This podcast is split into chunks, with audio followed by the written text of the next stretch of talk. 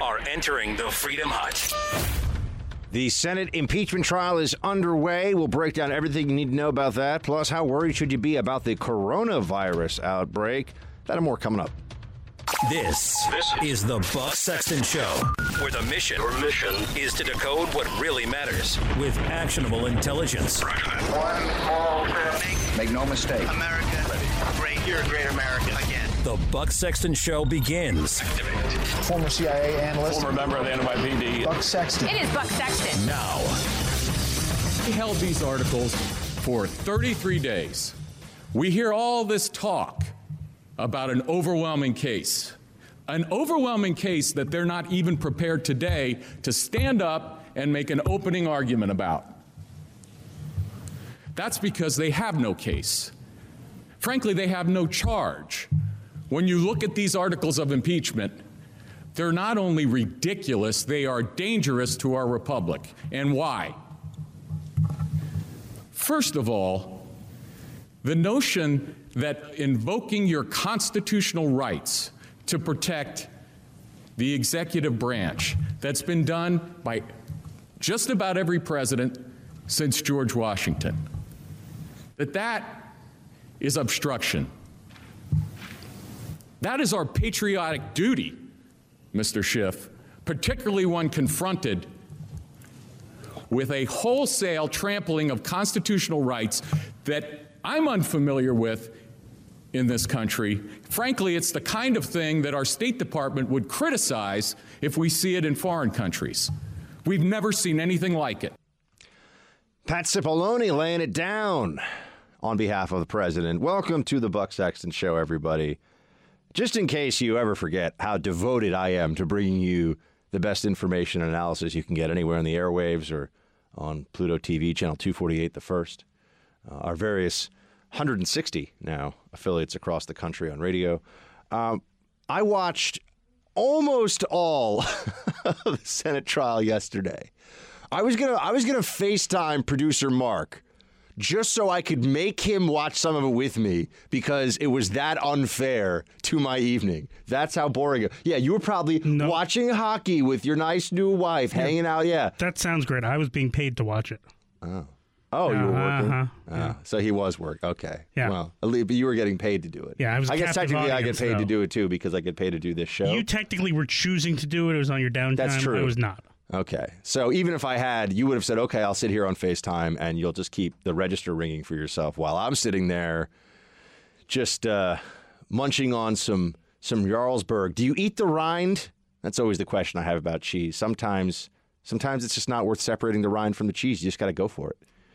Yeah, that's right. Jarlsberg, fancy Swiss cheese or just Swiss cheese. So I was hanging out doing that, and and I'm I'm caught between conflicting emotions on this one. I mean, on the one hand, this is the biggest story in politics in America, so we, we have no choice. On the other hand, there's analysis to be done here, but there's also, it's so boring. It was like C SPAN 3. And the Democrats, it's like they're doing a dramatic interpretation of a, a Senate trial. It's like they're really going out of their way to do everything in their power to make this seem so momentous. And then they have the media, the lib media industrial complex just piling on with analysis that always amounts to one. All the analysis you get of impeachment at every step of the way is do what Democrats want, that hurts Trump, or else you're destroying the country. It is both tedious and kind of laughable um, and also deeply troubling all at the same time. That's what we see happening here with this impeachment fiasco. It was so utterly boring. It was even hard to entertain myself live tweeting it, sitting at home on my couch, watching this thing, trying to figure out where exactly they think they're going to take this.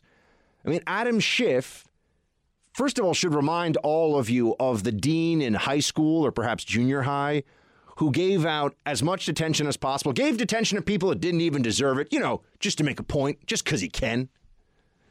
That's who Adam Schiff reminds me of. Look at the people that the Democrats put forward to make this case about the Republic. They're uh, slimy, in the words of President Trump, in describing Nadler. I, I think he said he was uh, sleazy, was the word, earlier today. Uh, the president, I got that one right, right? Was it sleazy? Oh, do, do we have him saying it? If we do, we should hear it from the president himself because he's. This is one of the things I love about this president. He just says, he talks about people. Yeah, clip. Yeah, play that one. What do you think? Will you show up at your trial any day? I'd love to go. Wouldn't that be great? So Wouldn't that be you go? beautiful? I don't know. I'd sort of love sit right in the front row and stare at their corrupt faces. I'd love to do it. So why not commit? I don't know. Don't don't keep talking because I may you may convince me to do it. Do you think Cipollone and Sekulow would want you there? I think they might have a problem. Mr. President. I think they might. And by the way, I think I think they've I think they've done a really good job. And I think the other side has so lied. I watched the lies from Adam Schiff. He'll stand, he'll look at a microphone, and he'll talk like he's so aggrieved. These two guys, these are major sleazebags. Sleazebags, yes. Sleazebags. Sleazy. Major sleazebags. Oh, yeah. We should keep that as a drop just because that'll be useful to describe Democrats in general. Let's, let's set that one aside, shall we? This is my, my favorite part of th- this is all theatrics from Democrats. I mean, it's not going to result. Keep in mind, president has a president has never been removed by the Senate. It's never happened. Nixon resigned on his own, probably would have been removed, but it has never happened before. Uh, think about the shockwave if Democrats somehow got the the unholy miracle that they're looking for here that Republicans would just at the last second in the Senate decide to betray their party, betray their base, betray their voters, and you know all it would take is what uh, I, I can't do the math in real time, but to get to two thirds, you know, about a dozen or so of them would have to go the other way. It's just not going to happen. It's just not going to happen. And yet here we are. Here we are with Democrats pretending like the fate of the Republic rests on, on what exactly? Their histrionics, their crybaby antics. They lost the 2016 election and they're looking like they're going to lose the 2020 election, and they can't handle it. The best, though, there are so many arguments, and we'll, work through some of them and have, have more of, a, of an in depth because it's fun to dismember, dismantle the stupid arguments that these leftists are putting forward all the time. I mean, it's so transparently false. You should feel good about yourself, those of you who listen to this who are Republican, which is, I would assume, a, a vast majority. Yeah, there's some Democrats you listen to, and we're glad that you're you choose a show that is smarter than all the Democrat talk radio shows out there, without question. I mean that that's for sure. Uh, but we're we're happy to have you on board. That said, those of you who are Republicans or who vote for Republicans, if you consider yourself a conservative, look at our side, look at their side. Look at the arguments that they make, and look at the arguments that, that our team is making here. Schiff, Pelosi, Nadler, these people are a disgrace. I mean, it's so transparent what they're doing. It was so transparent what the whistleblower was doing. All of this couldn't be any more obvious. This is just their, their, their second attempt after the failure of the Mueller probe to deliver them what they really wanted, really the Weissmann probe, all along, which is the end of the Trump presidency. Everything else is just noise. Everything else from them is utter make believe. But that's what they're doing. They're auditioning. It's like they're trying to join community theater here with Adam Schiff. The president has done terrible things. Terrible things. What's the terrible thing he's done exactly? Spoke about something that he's allowed to speak about that resulted in no adverse action to anyone. And in fact, in that area of assistance to Ukraine, he is unquestionably better, braver, and smarter than President Obama was. There's no question. And so, what, what, are we even talking about? Abuse of power, how? The president abused his power by not actually using his power? He didn't use any power, nothing happened. This is, as I've said, you know, Seinfeld is a show about nothing. This is an impeachment about nothing other than Trump derangement syndrome. They hate him. People have convinced themselves of this. I mean, the, the hot takes I'm seeing from the anti Trumpers across social media, uh, these are people with big followings, including some former conservatives who have just abandoned everything they used to stand for, allegedly, in order to try to take down Trump. Now they openly root for Democrats. Uh, it's, it's a stunning thing to see, but it has been going on for, for some time now.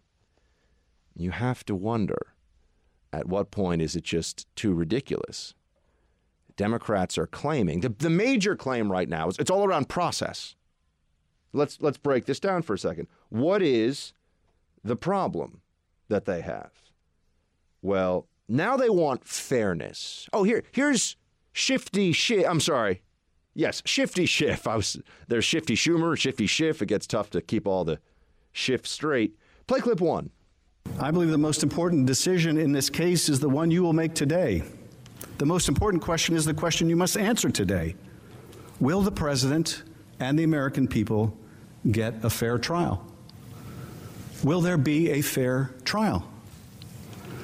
I submit that this is an even more important question than how you vote on guilt or innocence because whether we have a fair trial will determine whether you have a basis to render a fair and impartial verdict. It is foundational, the structure upon which every other decision you will make must rest. If you only get to see part of the evidence, if you only allow one side or the other a chance to present their full case, your verdict will be predetermined by the bias in the proceeding. If the defendant is not allowed to introduce evidence of his innocence, it's not a fair trial. So, too, for the prosecution. If the House cannot call witnesses or introduce documents and evidence, it's not a fair trial. It's not really a trial at all. So, what was impeachment, Schiff? I, I need to know. He led the charge. He was the maestro. He was the guy running the show for Democrats to vote for the removal, the negation of the 2016 election, the removal of the President of the United States. Where, where was the concern about the lack of evidence then?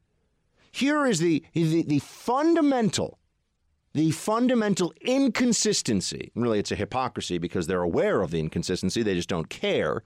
But the inconsistency, the self refutation that this entire sham is going through right now because the Democrats just are desperate. This is all they can do.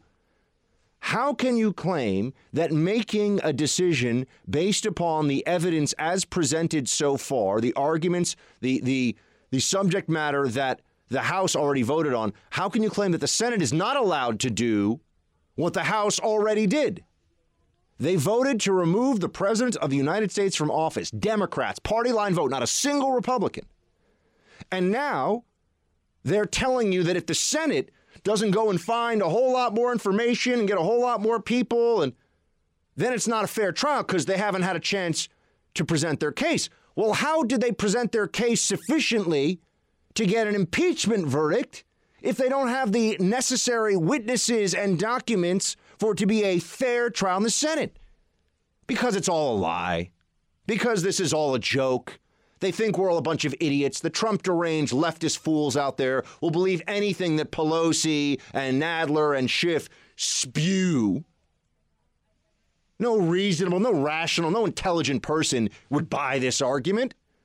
They had enough information to impeach the president, but now they need a whole lot more stuff in order to vote to remove him. Is, is the House just a joke? Is the House a clown show? What, why, why would they be able to take out? Oh, because they had the votes. And they don't have the votes in the Senate. This is just all about power and politics. There's no principle, there's no respect for our institutions that they are advocating for. When they have the power, they wield it mercilessly. That's how Democrats play the game. When Republicans have the power, it's wait, no, please, process, hold on. What about respect for institutions? What about this? What about that? Let's change the rules. Why are you so mean? Why won't you change the rules in my favor? When the rules were in your favor, there was no discussion about changing them. In fact, you were willing to do anything to wield power mercilessly against the political opposition, as Adam Schiff did. And now they just want to dictate to the Senate what it should do. Serious people cannot make this argument in good faith. If it was okay for the House to vote on the information presented, it must, de facto, it must be okay for the Senate to make the same determination based on the facts and evidence presented. Sorry, it's not going to go your way, libs. Cry me a river. You're in the Freedom Hut. This is the Buck Sexton Show podcast. We're going to be fair.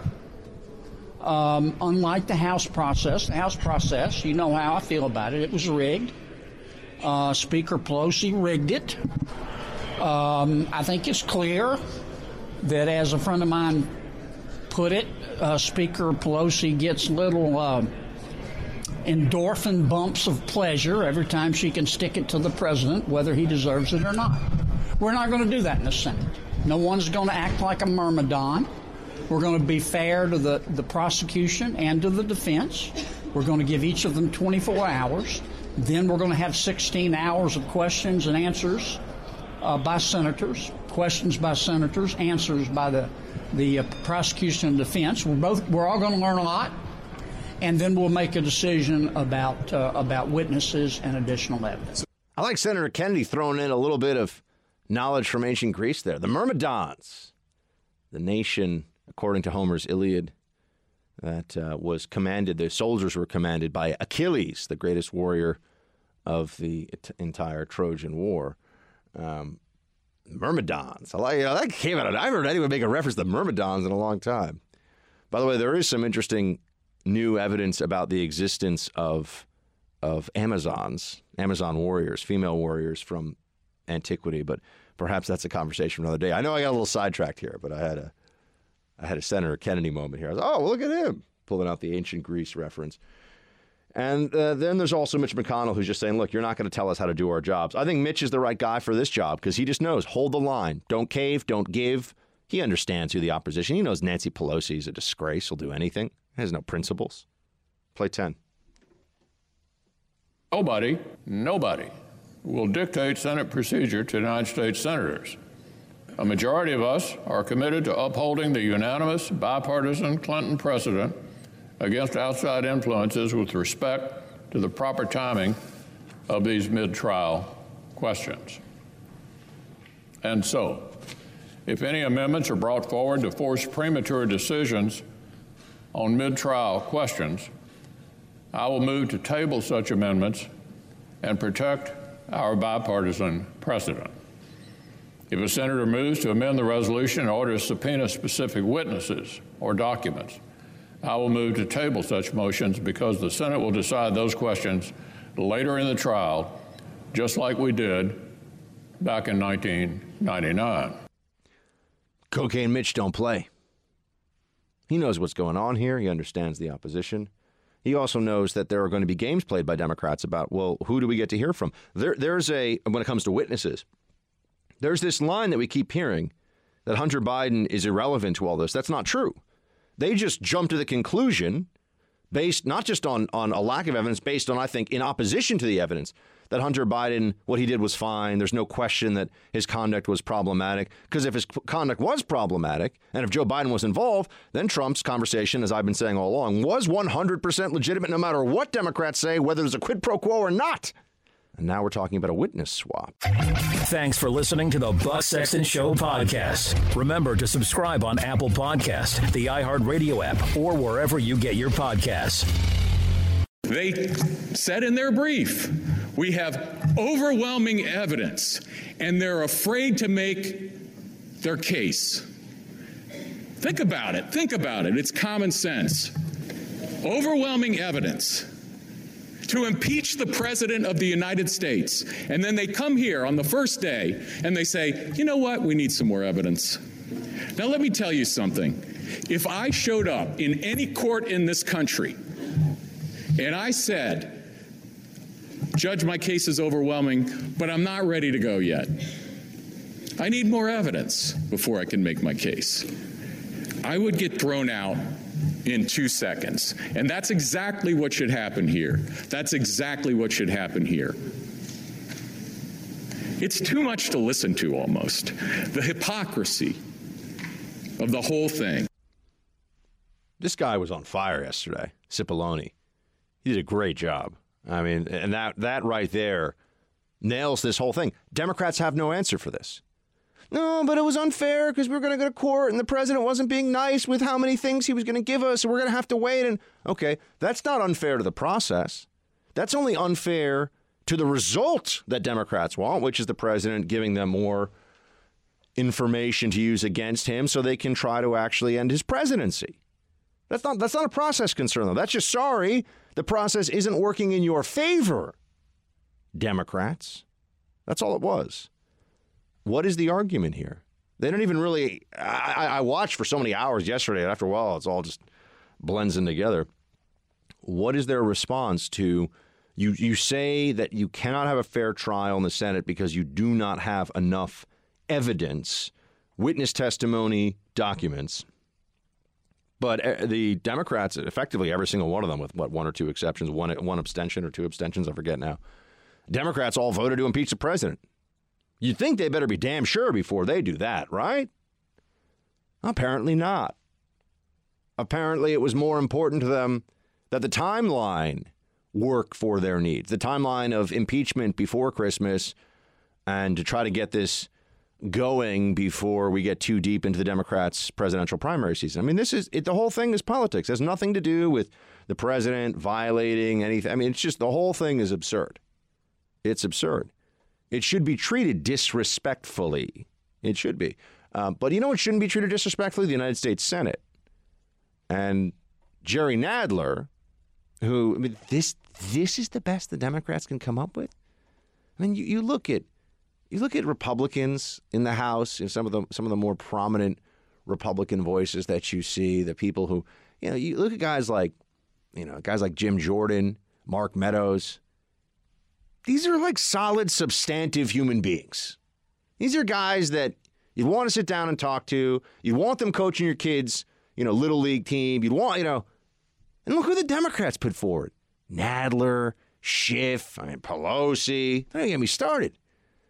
I'm sorry, but I can't help but notice there's a disparity in the two sides between which side seems to have people that seem like good people. It's not the Democrats.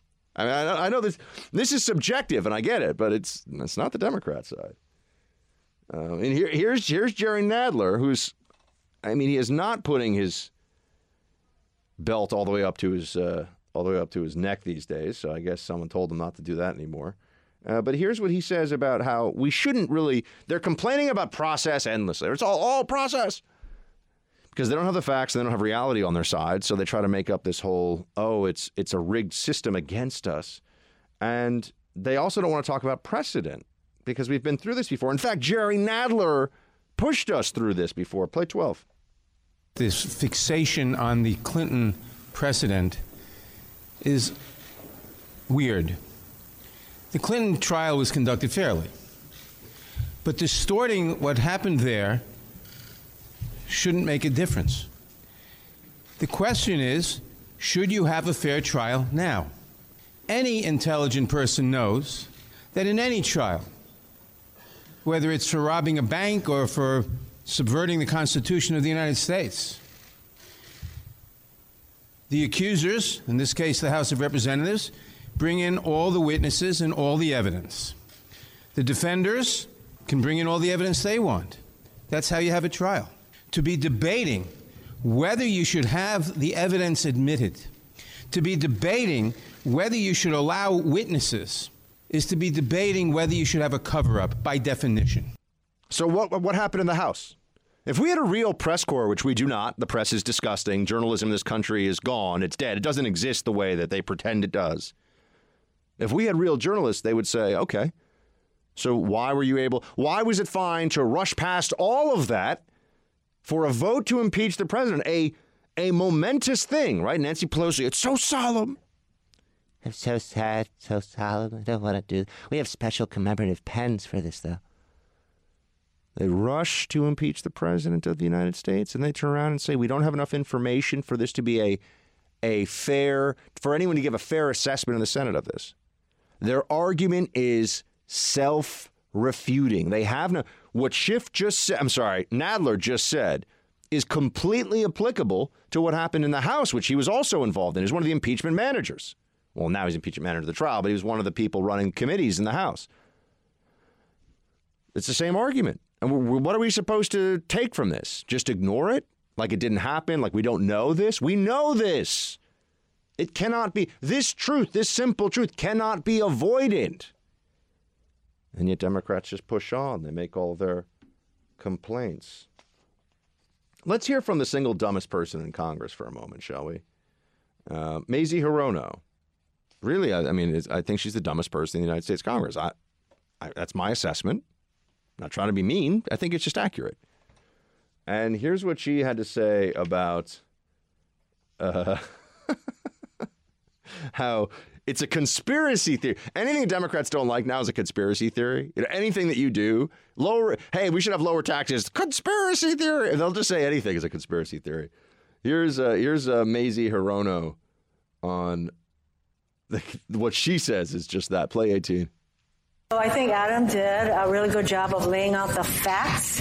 And then what we got from the president's uh, people were really what I found astounding was they're still that, saying that uh, we're, we were out to get the president from day one, some kind of a weird conspiracy theory that I have to say even even Kavanaugh brought out. This They really believe this stuff. I find it incredible. And so they're still focusing on the process. Uh, and aside from one reference that I heard that the president did nothing wrong, ignoring all of the testimony and evidence that was adduced in the House uh, impeachment inquiry that he did nothing wrong in spite of all of the evidence, as they said, that this was a big conspiracy to get Ukraine to do his political bidding using our money, 400 million almost of, of taxpayer money as a bribe, that he did nothing wrong. It's incredible. I mean, Hirono really is the dumbest person in Congress. And anyone who votes for her should really think long and hard about their judgment when it comes to anything. First of all, that was just like a rambling mess. And it's as though she doesn't own a television or an internet connection or subscribe to a newspaper. Of course, Democrats have wanted to get rid of Trump since day one. They've been explicit about this. We've heard them talking about this. I, think it was Nadler who was overheard talking on, on an Acela train about how he wanted to impeach the president. Just like Jeff Zucker's assistant was overheard on a train talking about how CNN's going to go to war with Trump. Oh yeah, but they're objective journalists. They're frauds. It's a giant. It's a big building over there in uh, Hudson Yards now. I'm glad they cleared out from Columbus Circle. I like Columbus Circle. They can have Hudson Yards. CNN's over at Hudson Yards. It's it's it's a giant holding tank full of frauds. That's what that's what the journalistic establishment at CNN is. They are all engaged in a lie day to day because they pretend that what they're doing is objective and neutral and they don't have an agenda and that's just that's just a, that's just false. And they would never debate that publicly. Any of their anchors would get absolutely crushed trying to defend. I mean, any reasonable person, except for CNN, people that watch CNN, I think, are dumb enough to believe that it's still journalism. A lot of their audience is just Trump deranged and really like to live in this world where they think the smart people watch CNN and what CNN presents them is the truth and it's unbiased. I mean, I've had exposure to that audience because I used to go on their air quite a bit. Um, Mazie Hirono saying that Trump is not Trump hasn't been uh, a person who is going to get impeached from day one just goes to show you the Democrats. Well, they'll say anything at this point. They'll just pretend that they are either complete idiots or maybe they are total idiots. Depends on which one we're talking about. Or they just hope that no one will. I mean, the media is not going to fact check them. They're not going to ask them any hard questions about any of this. We've already dismantled the whole narrative right now of it's not a fair trial in the Senate because means that it wasn't a fair trial in the House. There's no difference. They, they, they can try to pretend there's, there's no difference. Members of the House had a solemn duty to the Constitution, according to even the Democrats, to be be certain that President Trump had made these as certain as they could be, you know, beyond a reasonable doubt. Or, but we don't even really know, by the way, what the standard is. You know, it's kind of just like, yeah, this is what we think, because it's not a criminal trial. So but sure enough, in their own minds, that they should vote to remove the president. Uh, they should vote to impeach him, which is their version of trying to remove him. I mean, it's just a step in the process. And you know, th- this would be stunning. I mean, imagine imagine if you went to a jury in a trial, and and they gave you back a verdict, and they said the defendant is guilty. And then the prosecution came back to that jury and said, all right, well, now we're going to the sentencing phase. I know sometimes the judge does it, but let's just say the jury gets to weigh in on sentencing. And the jury comes back and says, "Oh no, we don't have enough information to know what the sentence should be. We need a whole new a whole new trial for that. I mean, we we can't make any determinations about sentencing." You'd say, "What the heck is going on? You're, you're sure that he was guilty, but you're not sure enough to know how long he should go to prison for?" This is effectively what's going on in the United States Congress because Democrats are unprincipled and and embrace hypocrisy with just a big warm statist hug at every opportunity. Senator Ted Cruz has had some good moments on this um, in response to all the complaints that are going on. Here is what he says just about the the boring series of parliamentary uh, objections you keep hearing from the Democrats. Play 16.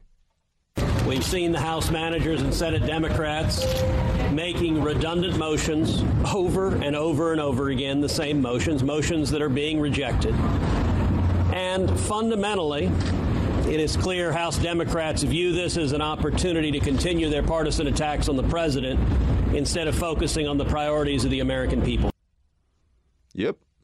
Just make the motions over and over again. So that's just their way of whining. The motions the Democrats are making at this point are, are whining. And then the whining is supposed to be their case for why this is unfair. Look at how much we had to whine. Wah! That's what they're doing. Amy Klobuchar, for example, um, she's she's complaining about. I don't know why people treat her like she's so reasonable. Have we forgotten she's the one that like throws things at her staff? Just because she's not a, a full-on commie like Bernie Sanders, we're supposed to think that she's really a reasonable person. Play 15. I'm someone that always uh, keeps looking at my colleagues to see if they look guilty, uh, and some of them are kind of looking down. I don't know how they can deny all witnesses, and uh, let's see what they do after a few days of this. But I think that uh, the House managers uh, made a very effective case uh, for the fact that we have evidence, and we need to listen to evidence, and we need to listen to witnesses. You can't have a trial with zero witnesses and zero documents. That is not how this works. What did this? What did the House do? Why don't any of the journalists present ask that question? Why was that okay for the House to make the decision? Why didn't they wait? Why didn't they go through the process? Why didn't they actually subpoena people?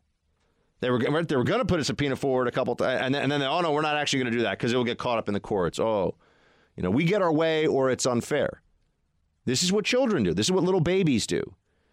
You know, okay, everyone has to share toys. No, everyone has to share toys except for me. And if you try to make me share a toy, I'm going to cry and scream until I get my way. That is the way the congressional Democrats have approached this entire thing. It's only fair if they get their way. If they don't get their way, it's unfair. I mean, it's it's really amazing to watch this play out. Um, you, see that the Democrats aren't trying to win over anybody. I mean, they're really just trying to placate their base, but this gives you a good sense of just how utterly insane the left wing base has become because they enjoy this. This is anti Trump. This is anti Trump political porn for the left. That is what impeachment and now this Senate trial is for the left wing base. You're in the Freedom Hut. This is the Buck Sexton Show podcast. The rules he proposed are really a national disgrace for this reason. Impeachment is the only other power that Congress, that, that, that the Constitution gives when you have an overreaching president, and we know that this president has overreached more than any other president. The other, of course, are elections. But if you don't have a real trial that you can judge impeachment on the merits, then this democracy is eroding. And Mitch McConnell will go down in history as one of the people eroding democracy because he has gone along with President Trump's cover up hook, line, and sinker. We will require every senator to vote on whether there should be certain witnesses, whether there should be certain documents, and whether we should have the kind of unfair, stack deck, Alice in Wonderland type proceeding that McConnell has proposed. Republicans should respond to everything Democrats say and do at this point, and they really have should have been doing this all along, with with sheer contempt. Just outright, go blank yourself contempt. Now that's not really Mitch McConnell's style, but I do think he will hold the line here. But every other Republican who's asked would just say that this is absurd. It's wrong what they're doing. Their arguments don't make sense. They pretend to care about a principle one day, they abandon it the next, and hope that we don't remember. This whole thing has been orchestrated by the Trump deranged left from the beginning. They don't even really know what it what the what the, the problem is. What they keep saying things that are analysis that they pretend are fact. I mean, this is a key problem in their entire line of argument that he tried to ask for interference in the 2020 election. No, asking a foreign counterpart to get you information relating to corruption in his country when you're the president of the United States is completely legitimate. If that would hurt a Democrat contender, not even top in the national polls right now, Bernie's actually pulled ahead of him. If that would hurt a Democrat contender, that is too darn bad. That's it. They, they can keep pretending that it was an interference with the 2020 election. No, notice how uh, it always goes back into these loops. It's like they've created these buzzwords that they know will just, like the Democrat base has, has all been trained to hear these things, like Pavlov's dogs, and they, they hear the bell and then they go, oh, that's what it is with election interference. There's no real case to be made here. It's it's absolutely nuts. Thanks for listening to the Buck Sexton Show podcast. Remember to subscribe on Apple Podcast, the iHeartRadio app, or wherever you get your podcasts. All very different. Yeah, Mini Mike is spending a lot of money. He's got no chance. Uh, but he's got a tremendous, uh, you know, he used to be a friend of mine until I ran for politics. And then uh, he went a little off. You should see some of the nice things he said about me before I ran, or like the nicest. But he had to deal with Hillary Clinton that he was going to become Secretary of State. It was very simple. People know that. And it wasn't going to happen. It was going to go to Terry McAuliffe. I mean, so they were playing with Michael. And uh, it's too bad, but he's spending a fortune. He's making a lot of broadcasters wealthy, and he's getting nowhere. His ratings are terrible. His uh, you look at his numbers. Uh, I don't know if Joe's going to limp across the line, but you, I watched him. I watched him speaking. He can't put together a sentence, but it could be him, and it could be Crazy Bernie. I don't know who it's going to be. Whoever it is, I'm ready. I like that he calls him Crazy Bernie. I'd call him Commie Bernie, but but Crazy Bernie is pretty good, pretty good too. Little Mike, uh, little Mike for for Bloomberg. Uh, there's a Monmouth poll that shows Bloomberg uh, at fourth place, though, in a new national poll. Now, I mean, is that he's polling at nine percent among Democratic voters in a very crowded field. So you still have Bernie Sanders at number two, Biden at number one. 30% in this national poll. Warren at number three. And then you have uh, Bloomberg ahead of Mayor Pete Buttigieg and Amy Klobuchar in this Monmouth national poll. Now, again, polling is just snapshots in time. Is this does the poll even really matter? If you look at nationally, what really matters is who's going to win the early states. You know, Iowa, New Hampshire. I, I get it, but it is interesting that Bloomberg is able to just spend his way into a pretty noticeable position among a very crowded, a very crowded Democrat field. I, have to think that uh, the Democrats are making a mistake here in not allowing for the airing of some of the the the key, uh, key criticisms that will be leveled against different candidates, notably Biden and and uh, uh, Bernie Sanders. Bernie Sanders, as you know, is a little. Yesterday we called the show "Nobody Likes Bernie Sanders." That's a reference to a Hillary Clinton quote. You know, Hillary's doing her whole "hello." You know, she's doing this this sit down. She did these sit down interviews with with Hulu, like forty or fifty hours of it or something. It's a lot of time for this Hulu documentary about Hillary Clinton. I mean, it's, it's just a another effort among Democrats who are so invested in making Hillary Clinton into something that she's really not. Um, you know, a, another effort by Democrats. It, it's as if the 15 or so, I think that number's pretty close. It might be a little, might be one or two more, might be one or two less, but there's been like 15 books ghost written for Hillary Clinton, and in our bo- her daughter has books ghost written for her now. I mean, the Clinton brand is something that Democrats are hoping that they can use going forward, probably for Chelsea Clinton to run. But uh, the same way that the Kennedy brand, you know, that kid, uh, the red hair who gave the, the response to the State of the Union, and everyone said, who, who is this guy? Where did he come from? Looks like he just escaped out of boarding school. And I'm somebody that everyone always says looks young, although now, now that I got my man beard, producer Mark, everybody thinks I'm at least 27 or 26. That's right.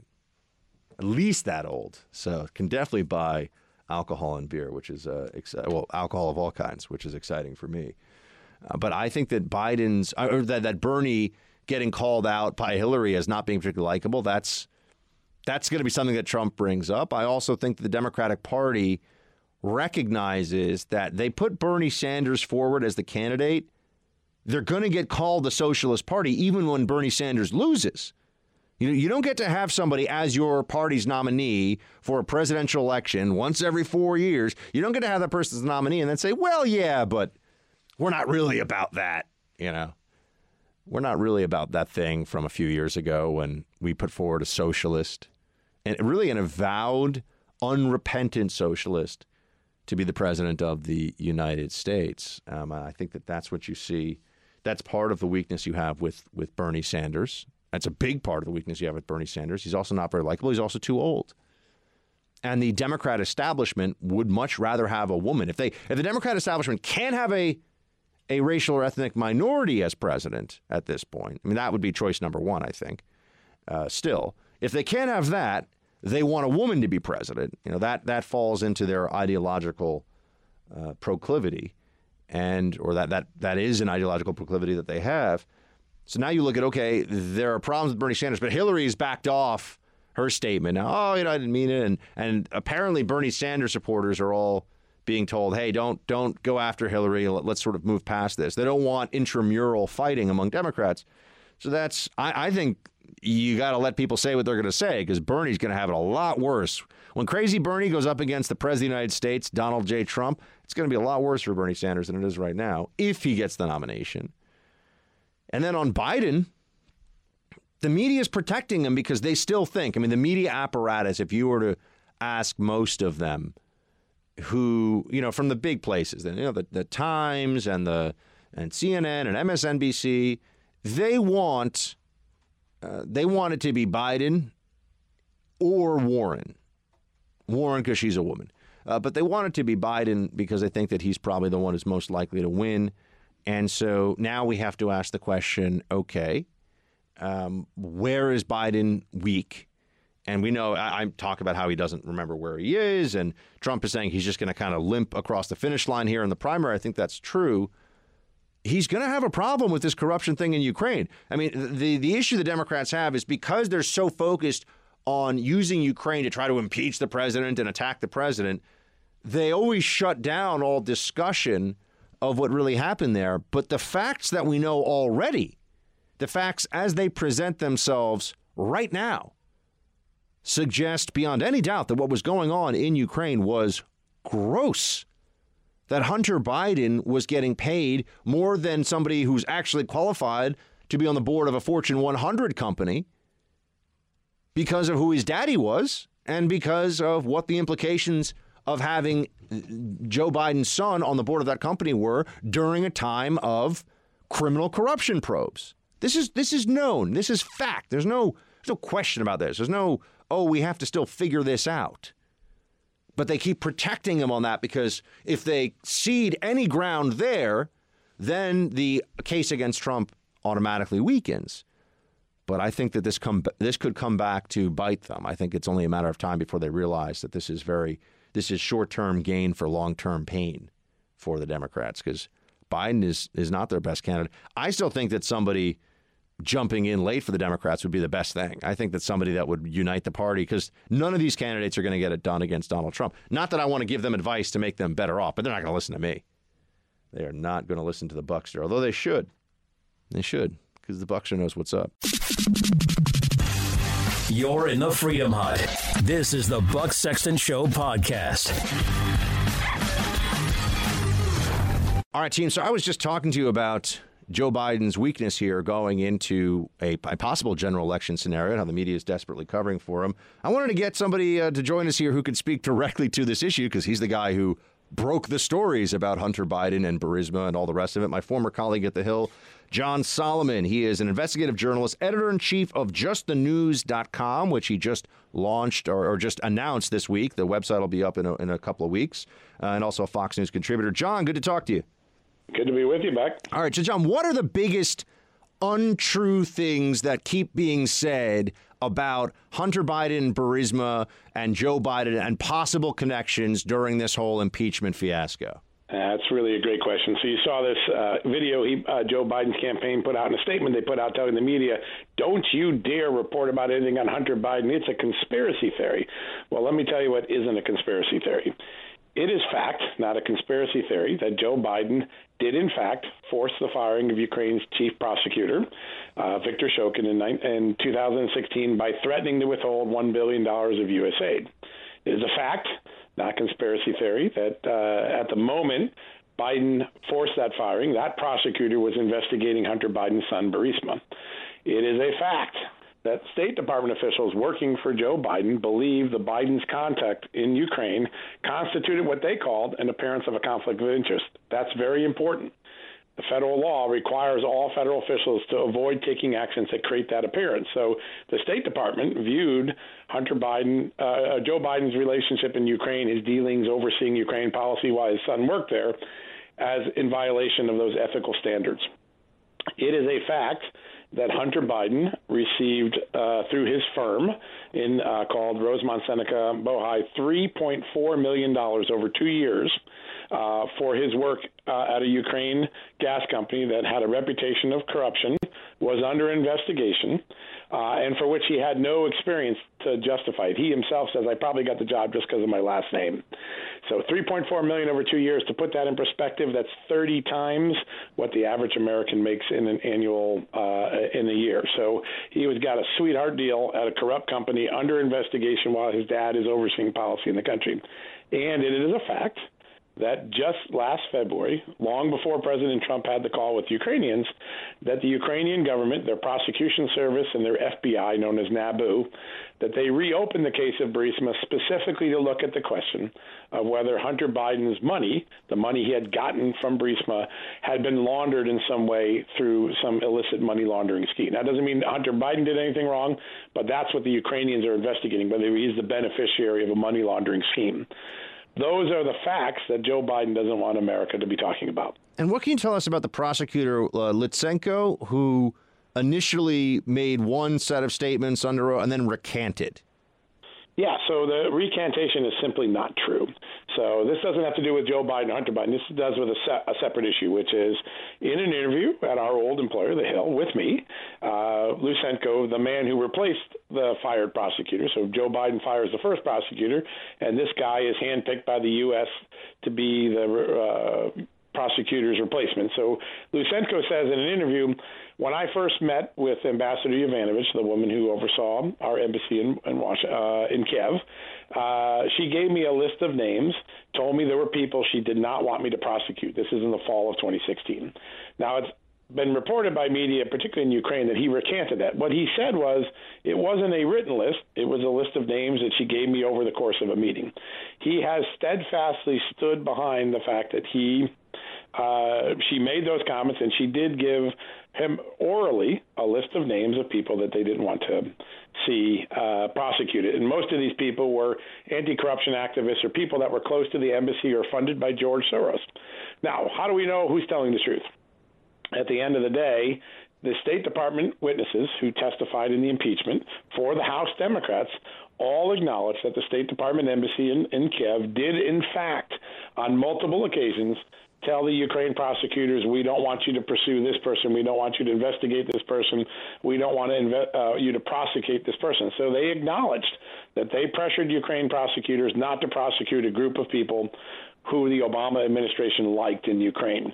So rather than recant it, the, the concept of pressure by the embassy on, on Ukraine prosecutors not to pursue people under their own law they could has been confirmed, not recanted, not not debunked. And this is important, John. I want to ask, what is the justification then that is given for? I mean, why would the why would the U.S. government?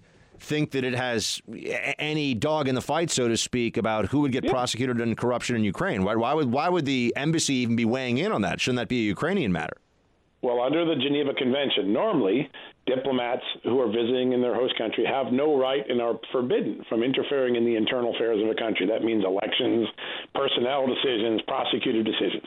Ukraine is unique, right? We give Ukraine lots of money tens of millions of dollars a year to encourage them to fight endemic corruption in the country because it is a very corrupt country, has been since its days in the Soviet Union. And that money has given our embassy the belief that it has the right to dictate to Ukrainians who they can prosecute, who they cannot prosecute. Our ambassador has gone as so far as to encourage them who to fire and hire as prosecutors, which is very unusual. Whether it's legal under the Geneva Convention, who knows? Whether it's uh, inappropriate, the Ukrainian government has often chafed at this strong arm tactics of our embassy. Uh, whatever the case is, it's it's caused a dysfunctional relationship. If we're ever going to solve corruption problems in Ukraine, our embassy, the prosecutors, and the FBI, known as NABU in Ukraine, have to work together They got to be on the same page. And right now, the reason I wrote those stories a year ago, the reason I did that interview with Mr. Lutsenko was to highlight the fact that those three entities are at war with each other. They don't trust each other. They're not working together with each other. And as a result, the war on corruption in, in Ukraine is, is terribly dysfunctional. That's something that should concern us all. What can you tell us about what Rudy Giuliani was really doing in Ukraine? Because the media keeps talking about this. It comes up all the time in impeachment. You and I both know yeah. Rudy. What was he doing over there? do. So I, I think uh, in his effort to prepare for the Mueller report coming out, because he didn't know the Mueller report was going to come out as well as it did. You know, I, I was predicting early on because I had good sources in Mueller that he was going to exonerate the president on um, collusion. But you know, Rudy Giuliani and the legal team were preparing for a worst case scenario, and some of their evidence led them to Ukraine, particularly because the Manafort case started there, the thing that forced Paul Manafort to resign and embarrass Trump during the campaign. That all grew out of Ukraine. So, my understanding from my interviews with that they were trying to uh, research matters there and find out was there dirty tricks. They always thought the Steele dossier was a dirty trick. Was there other going on inside of Ukraine that might explain why the president was being falsely accused with these allegations. So that's a normal conduct for a defense lawyer to do. Now, one of the false narratives that has been out there is that Rudy Giuliani did his research. He gave it to John Solomon, and John Solomon just put it out there. That uh, no, there would be nothing wrong with Rudy Giuliani being my source on any of these Ukraine stories, and and you know more reporters ought to try having the president's defense counsel as a source because maybe they wouldn't have made the mistakes they did in Russia collusion. But the truth of the matter is, whether it was appropriate or not, I began working on the Ukraine issue in 2018 based on information I learned from Justice Department officials about the very things we just talked about, the dysfunction between our embassy and the prosecutors on the ground, and it was particularly over the concerns about Joe Biden and the Hunter Biden story. I had written most of my stories in fall of 2018. The media doesn't get this right at all. But I held publishing them because the Ukrainians I had were only talking on background uh, anonymously, and I didn't think it would be a credible story to um, uh, publish in America with anonymous Ukrainians. Who's going to trust that? So I held out for several months, all the way into March, until I could get these people on the record. At the end of my reporting, and just before I published, I found out Rudy Giuliani was actually in, uh, uh, nosing around in the country, talking to some of the same people I was talking to. And I approached him. I said, "Hey, could you share what you know?" And he told me flat out. We had dinner. I remember this uh, as clear as day. John, I'm not ready to share it with reporters. I think my first obligation is to maybe give it to the FBI or the State Department to investigate something that's very disturbing to me. I, found some very disturbing things there. So I thanked them for considering. I said, listen, if you're ever done and you want to share it with a reporter, I'd be more than glad to look at it. I then went ahead and published all the stories that are now in, in the controversy. And then later on in May of 2019, long after my stories were done, Rudy came to me and said, I, I finished my reporting. I don't think state and FBI are ever going to do anything with it. I'd like to show it to you. He showed it to me. The only thing was that most of what he had I already had reported. And so he never really was a source, even though we've been accused of collaborating or conspiring. Uh, we were working independent of each other, found the same stuff. Eventually, he shared his information with me. But there's this bogus narrative, as there have been so many times with President Trump, around President Trump, that the media simply has the timeline and the facts wrong. Uh, we're speaking to John Solomon. He is editor in chief of justthenews.com, investigative journalist, Fox News contributor. John, I just got one more for you, but we got to hit a quick break. Stay with us for a second. Thanks for listening to the Buck Sexton Show podcast. Remember to subscribe on Apple Podcast, the iHeartRadio app, or wherever you get your podcasts. Okay, we're back with John Solomon, the guy who published the stories uh, when he was at the Hill uh, and also launched Hill TV, which I used to work for. Um, he, he's talking to us about uh, what's what's really the truth of the facts as we have them so far in Ukraine. But but John, I also want to ask you. You're an investigative journalist. What yes. what do you need to know now to complete? I mean, do we do we know everything that we need to know about Hunter Biden, Joe Biden, Yovanovitch, corruption in Ukraine, and what happened? And, and also, by the way Ukrainian election interference, which we keep hearing is not a real thing, but Politico right. and other places have published stories that said, oh no, there, there were government officials in Ukraine that were trying to tilt things toward Hillary. And, and we never seem to be able. But first, just start with what do you need to know, or what would you need to know to, to close the loop on what really happened with Hunter Biden and, and, and Joe Biden in Ukraine? Well, I have filed a lawsuit that has elicited some very important information in the last couple of months. For the first time, we know from my Freedom of Information Act lawsuit that um, uh, Burisma's lawyers, the Ukraine gas company that was hiring Joe uh, Hunter Biden at the time, was lobbying the State Department one month before Joe Biden fired that prosecutor or forced the firing of that prosecutor. One month before that, Burisma's lawyers descended upon the John Kerry State Department. Uh, and they pressured the State Department saying, We want these corruption allegations to go away. And when they did so, they invoked one person's name as the reason why the State Department should magically make the corruption allegations against Burisma go away. Hunter Biden. Those documents have been released. They've created quite a stir in Washington because they show Hunter Biden's name was using was be, being used as a hammer to stop the corruption investigation. We don't know what the State Department did after that lobbying campaign began. We know that Joe Biden uh, within a month of that lobbying campaign, went to Ukraine and uh, forced the firing. We need to know what did the State Department communicate to Joe Biden? What did Joe Biden tell Ukraine's President Poroshenko? Did he just say, I want to get rid of the prosecutor, or did he say, I'm really mad that you were investigating my son's company? We don't know those answers, and we need the paper trail around that. And whether that comes out at the trial or through my lawsuit, through future, you know, uh, document uh, productions, that's one of the missing parts that we don't know. What motivated Joe Biden to do this, and was Burisma ever raised in the communication process uh, that led to the firing of Mr. Shokin? I think that's the big thing we know there. On uh, election interference, here's something that the Democrats didn't put in their memo, but it is irrefutable. It is not a conspiracy theory. It is true. In December of 2018, less than six months before President Trump calls President Zelensky and suggests that they look at this election interference, a Ukraine administrative court, the, the, basically the equivalent of our U.S. district court, our federal court system, ruled that two government officials in Ukraine, a member of parliament and the head of their FBI, had wrongly and illegally, that's the word they use in the courtroom, illegally intervened in the U.S. election by releasing the Paul Manafort documents during Donald Trump's campaign. If a Ukraine court thought there was enough evidence to conclude that two government officials interfered in the U.S. election why was it inappropriate for the president a few months later to then ask the president to follow up and find out what happened? That court ruling gets over, over, overlooked, but it was an official government action Ukraine took on its own.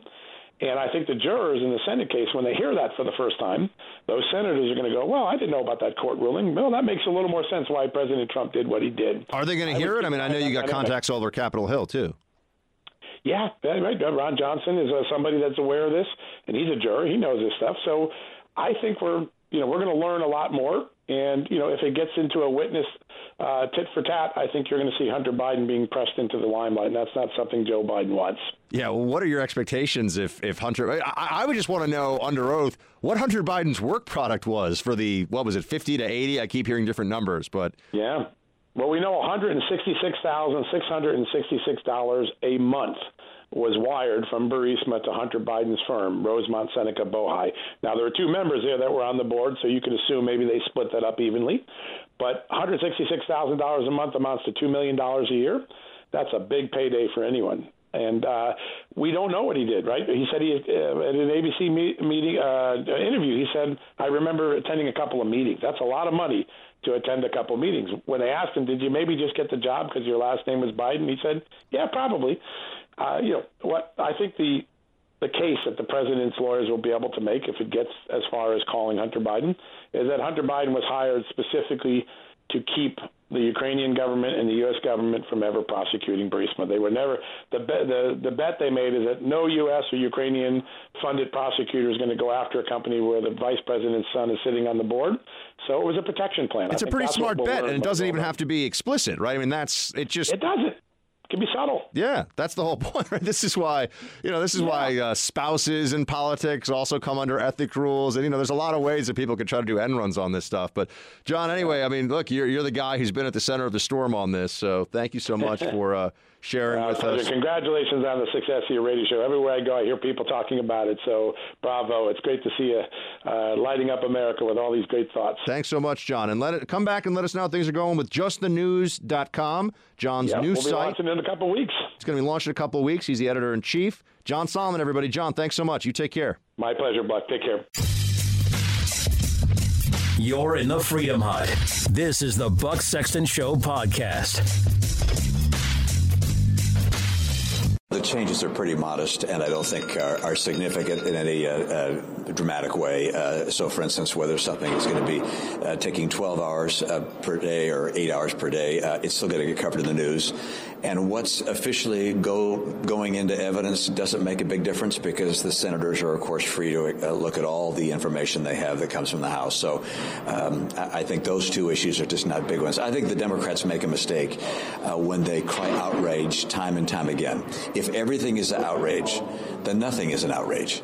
So uh, the big issue, I think, relates to witnesses and the discussion of witnesses and the vote on witnesses that counts is going to be after opening arguments. My guess is today they're going to have lots of motions on witnesses. We've all told them we're not going to deal with that now. We're going to deal with that after opening arguments, just like during the Clinton process.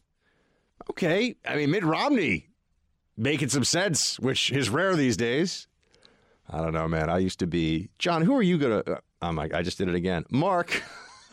I'm sorry, man. I haven't seen John in like six months, and I still still haven't. You get it. You guys almost do, a year. I mean, but that's true. It's been almost a year. Yeah. But but producer Mark. Yeah. Uh, who who did you who were you supporting in 2012? Do you remember? Was I even were old you, enough to care? vote? I don't. Oh yeah, you might not have been. How old were you? I- You were uh, barely old. I was. It was eight years ago, so I think I was just eligible. Maybe. Yeah, yeah, and you didn't I don't remember if I voted that year because I, I don't know if I was eligible.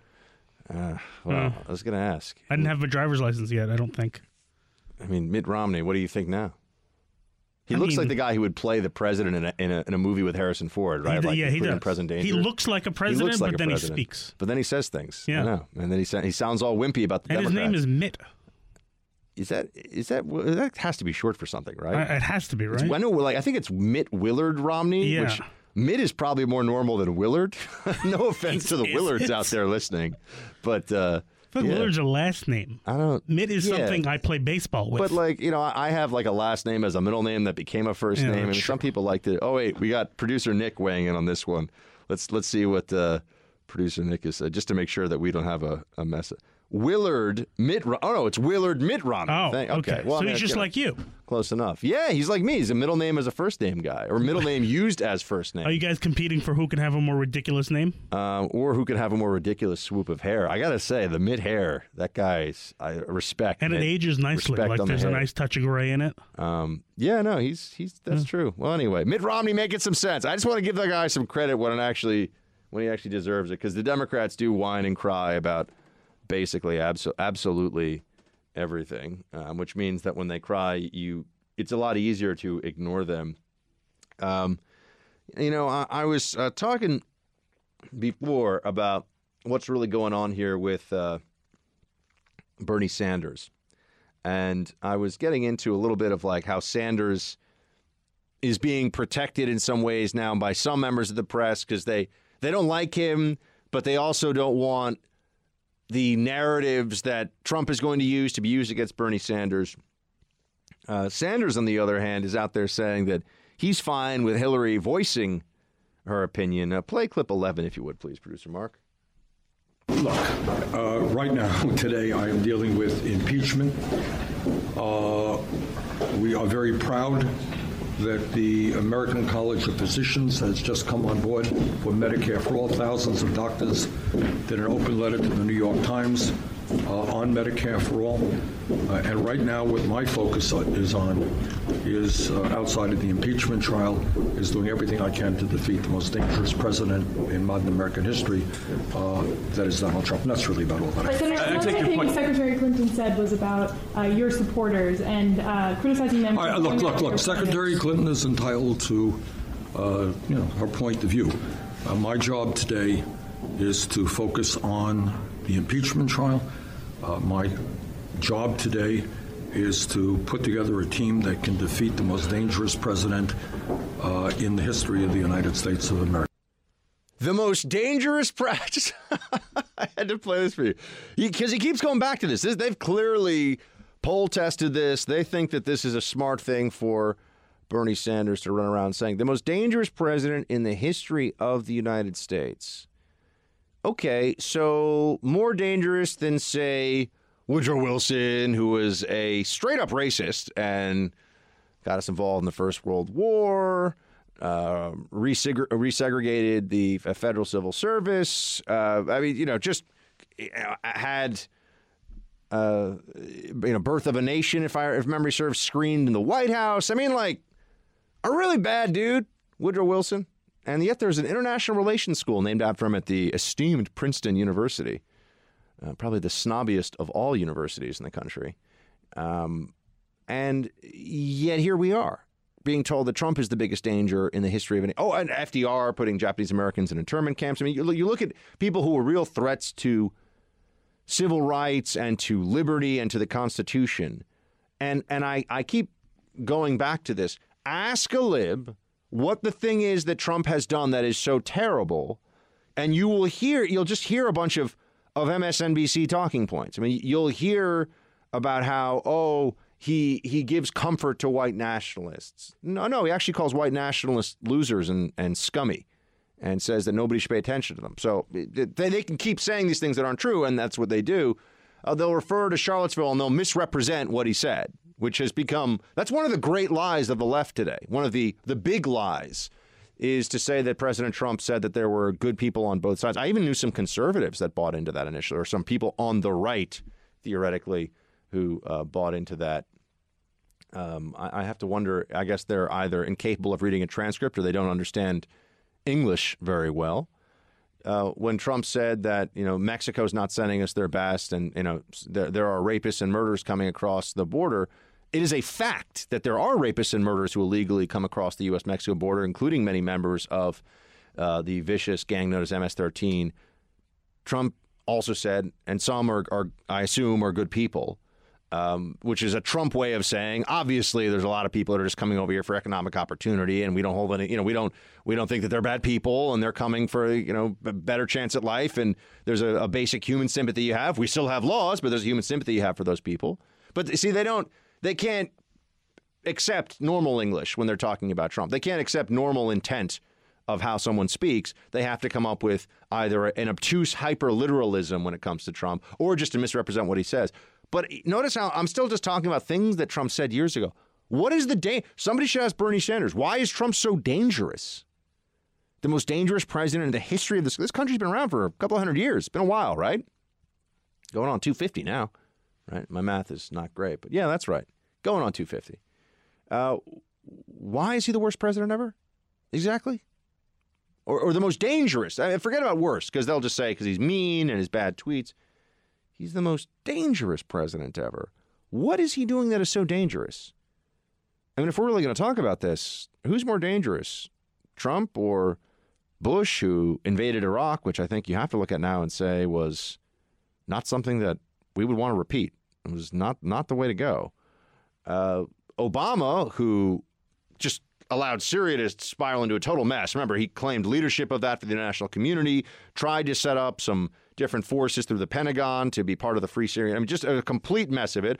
Overthrew Gaddafi in uh, Libya, escalated dramatically in Afghanistan, took a whole lot of casualties there, by the way, when that happened, and made no real gains, no real progress uh, to speak of that were durable and so lasting progress.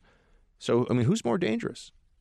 You you have to you have to wonder at what point do these talking points ring hollow? At what point will normal people start to just stand up and say, "You don't get to just keep saying this stuff. You ha- you have to give us more than just the mo- the most dangerous president in the history of the United States." You know, I'm going to focus on this and the Senate trial, and he's so dangerous.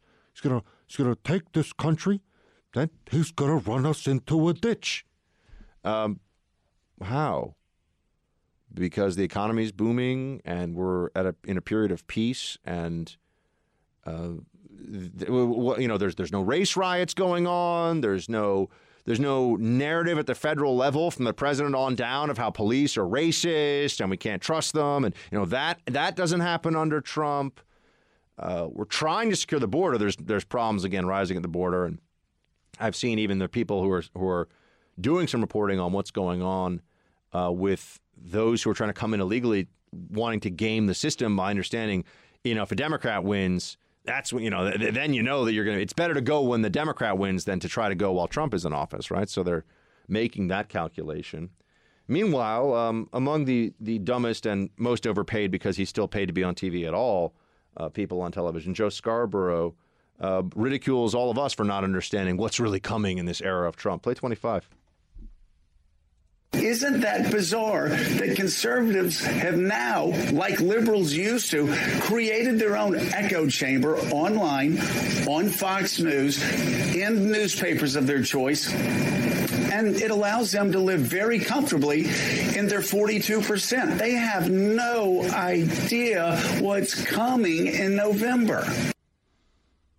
Trump's reelection?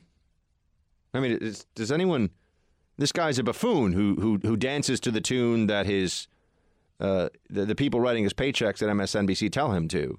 A buffoon. He's a fake conservative. What's the point? I, I just wonder what even motive. Oh, it's a it's a petty personal thing with him and the president. The president, you know, did say some stuff about his now wife. I don't know if they were married at the time. They were both previously married to other people, and then you know not. Um, but it's a personal thing.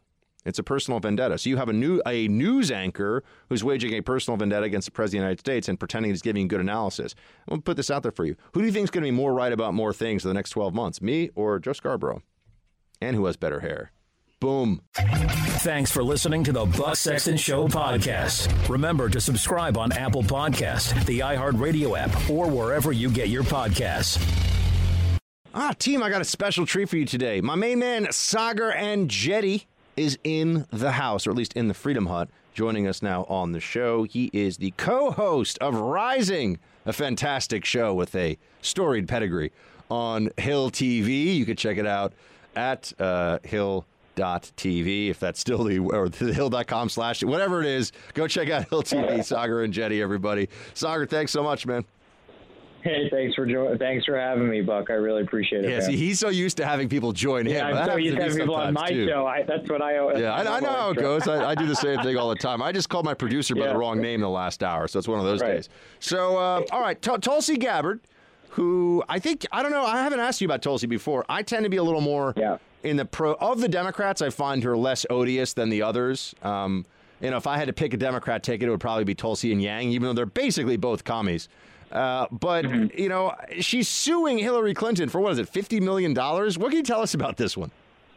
Yeah, I mean, what, well, you can at least respect about her. is She fights, right? I mean, that's what I appreciate about her. I mean, Hillary comes for her, says, you know, pretty. I mean, she calls her a Russian asset, which is just just totally ridiculous. I mean, this is a major in the Hawaiian National Guard, and but Hillary and you know, Tulsi doesn't doesn't take it sitting down. Like she calls her the queen of warmongers. Now she's suing her for $50 million character defamation and all that. I mean, she really is the only Democrat who's willing to stand up to Hillary. I mean, Hillary went after Bernie Sanders this week, and he didn't have a word to say. I mean, basically just let it go, even though she ripped him. You know, the whole nobody likes him, still bitter, the entitled woman, the reason she lost 2016. So Tulsi really is the only person who's had the uh, who's had the cojones to stat, you know, basically stand up to Hillary in this race, at least so far. And you've interviewed her at least once. I know I saw that on, on Hill TV. Oh, many times. Yeah, many, yeah, times. Many so times. what what comes across with her? With Tulsi, it's interesting, right? Buck? Because it's like you said, the reason that conservatives, I think, can find her more palatable is she's a, she's somebody who's, who criticizes identity politics. She goes after open borders. You know, even she she even goes after like like on abortion. She's very much somebody who wants bipartisanship. Her one thing that she wants to do, and this is what I really respect about her, she was deeply scarred by service in a medical unit in Iraq. And she was like, you know what? Her whole animating thing is we got to get our troops out of harm's way. And I can talk with anybody who loves this country and who just wants to protect the troops, right? And so, from that perspective, she's not tarring the other side. Uh, she has some pretty crazy ideas, but that's fine. You know, we can argue about that. She's the only one who I think has some real, um, who, who can have a real dialogue with people on the right. And it's funny, it shows this in the data. If you look at New Hampshire, the, she is the person with the most crossover support amongst Trump voters. I think it's like 15, 16% or something in that state. And there's a reason for that. Now, is she more or less left wing based on her positions than, say, Pete Buttigieg? Yeah, yeah that's a hard one because it's like, yeah, I mean, they all believe in in socialized medicine. They all like generally believe And actually, I'm not sure where she is on gun control. I think it's about like order of operations and what what these people really care about instead of like the positions that they hold, right? So like Tulsi's thing is she's like she wants to get out of the wars. Buttigieg is somebody who I mean, oh God, like you know, a true. If you want to talk about a culture war like that, that is the guy who literally will declare war on anybody who you know believes in like in, in traditional values in this country. Like that is what his administration would look Oh, we, like. we, I don't we have think a that we have that's a where uh, a Tulsi wants Buttigieg to clip that we wanted you to uh, we wanted you to respond Oh, to here. Please, please. play clip 19. Yeah. by having better hands guided by better values on those pulleys and levers of American government. So, can I look to you to spread that sense of hope to those that you know? Come on. he was tell- he pulled a Oh, Jeb. God. Please clap. Yeah, he pulled a Jeb. the guy's a, he's a phony Obama, right? He's such a he's like a little Obama wannabe. He doesn't even oh, he aspires to this rhetoric. I mean, this is a guy who's basically a robot built to run for president. Except he, you know, he he was built just a little bit too early because Donald Trump became president and blew up all of the rules of conventional politics. And that's why somebody like Buttigieg is just not landing. I mean, he's just a, he's a total fake whenever it comes to his experience, you know, what he's actually going to do, and I think he's going to drop off real quick after the first two states. What do you think's going to happen with Bernie? I mean, is this is the Bernie bump real? I'm seeing at least one poll had him at the national level ahead of Biden. He's been neck and neck with him for a long time. It feels like if Warren were to drop, Bernie would be well ahead of Biden. What what do you think's going on here for the Bernie supporters? He's he's winning, Buck. I mean, he's got 27 percent of the national poll at CNN. He's tied or at least in the first place in Iowa and New Hampshire. And the thing is, you got to you got to kind of think of it like as a Trump phenomenon, which is like Bernie really is a guy kind of on the outside. The Democrats don't like him in the way that the Republican establishment didn't like Trump whenever it was all happening, and they kind of they basically trust him on the issues more than they trust any other candidates. To the extent anybody's with Joe Biden, it's not because they really agree with Biden. It's because they think that he could beat Trump.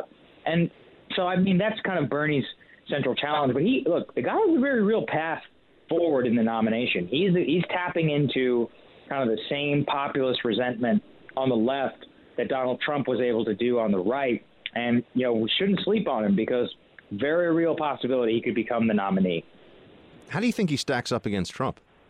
It's a it's such a difficult race. It's because it's so different than a Biden. Like a Biden, you roll out. You got to feel like it's a 2016 replay with Biden, right? I mean, Yeah, it is. It is right. Yeah, I mean, it's like Biden voted for NAFTA. Biden wants TPP. Biden, you know, basically wants an open border. Biden is, you know, all this, and and Bernie wants a lot of those things. Too, or Ber- Bernie wants an open border, but he's anti against NAFTA.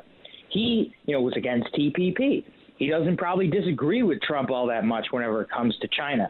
And so it's going to be much more about workers and about who's better for American workers. Whereas with Biden, it's going to be about corruption. So whether, you know, ultimately, I think all these people are going to lose because they're crazy whenever it comes to culture.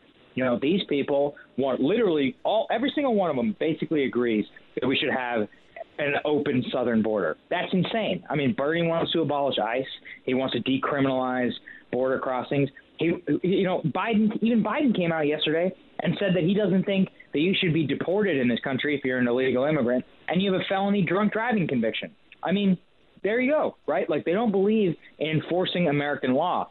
So I think all of them are going to lose because none of them are actually in step with a country which recognized in 2016 that you know we should probably do something about our lawless immigration system. Saagar Enjeti, everybody, check out. Where do they go for Hill TV? Go to YouTube, The Hill on YouTube. There, you go. The Hill, the Hill on. All right. Oh wait, wait, quick, quick lightning round for you, Saagar. Um, what is the best? I, you know, I I meant to do this before, before we let you go, but I wanted to, I wanted to throw a few things out there, and and see what your uh, what your take is on them. Uh, what is the best new show you have watched in the last year? Best you TV show or uh, political show? TV show. Which one? TV show. Oh God, that's hard. Uh, probably Watchmen. Love Watchmen. Really? Have you seen Yeah. The Mandalorian yet? I have not seen The Mandalorian. I have not seen The think, Mandalorian. I think you got. I think you got to check that out.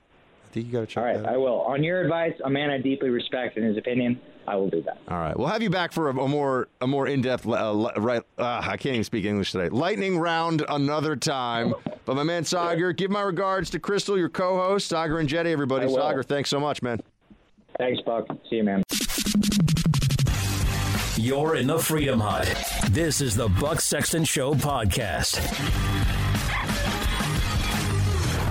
All right, now this is just where I'm giving you something of a, a public service announcement, okay? Uh, I'm seeing all the headlines about this uh, coronavirus, um, which has nothing to do with, obviously, Corona, uh, the beer. It's it's a, a serious virus that is is hurting people. This is what you got from the Wall Street Journal. A newly identified virus originating in central China is spreading between people primarily through coughing, kissing, or contact with saliva.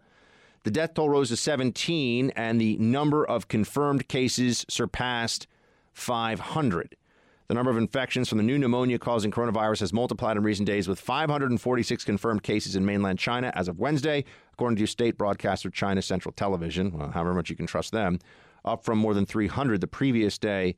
Its initial emergence in a seafood and livestock uh, market in the central Chinese town of Wuhan. The virus has spread across China and as of Tuesday is in the United States. Okay. Now, I'm I there there are two things I want to just say about this.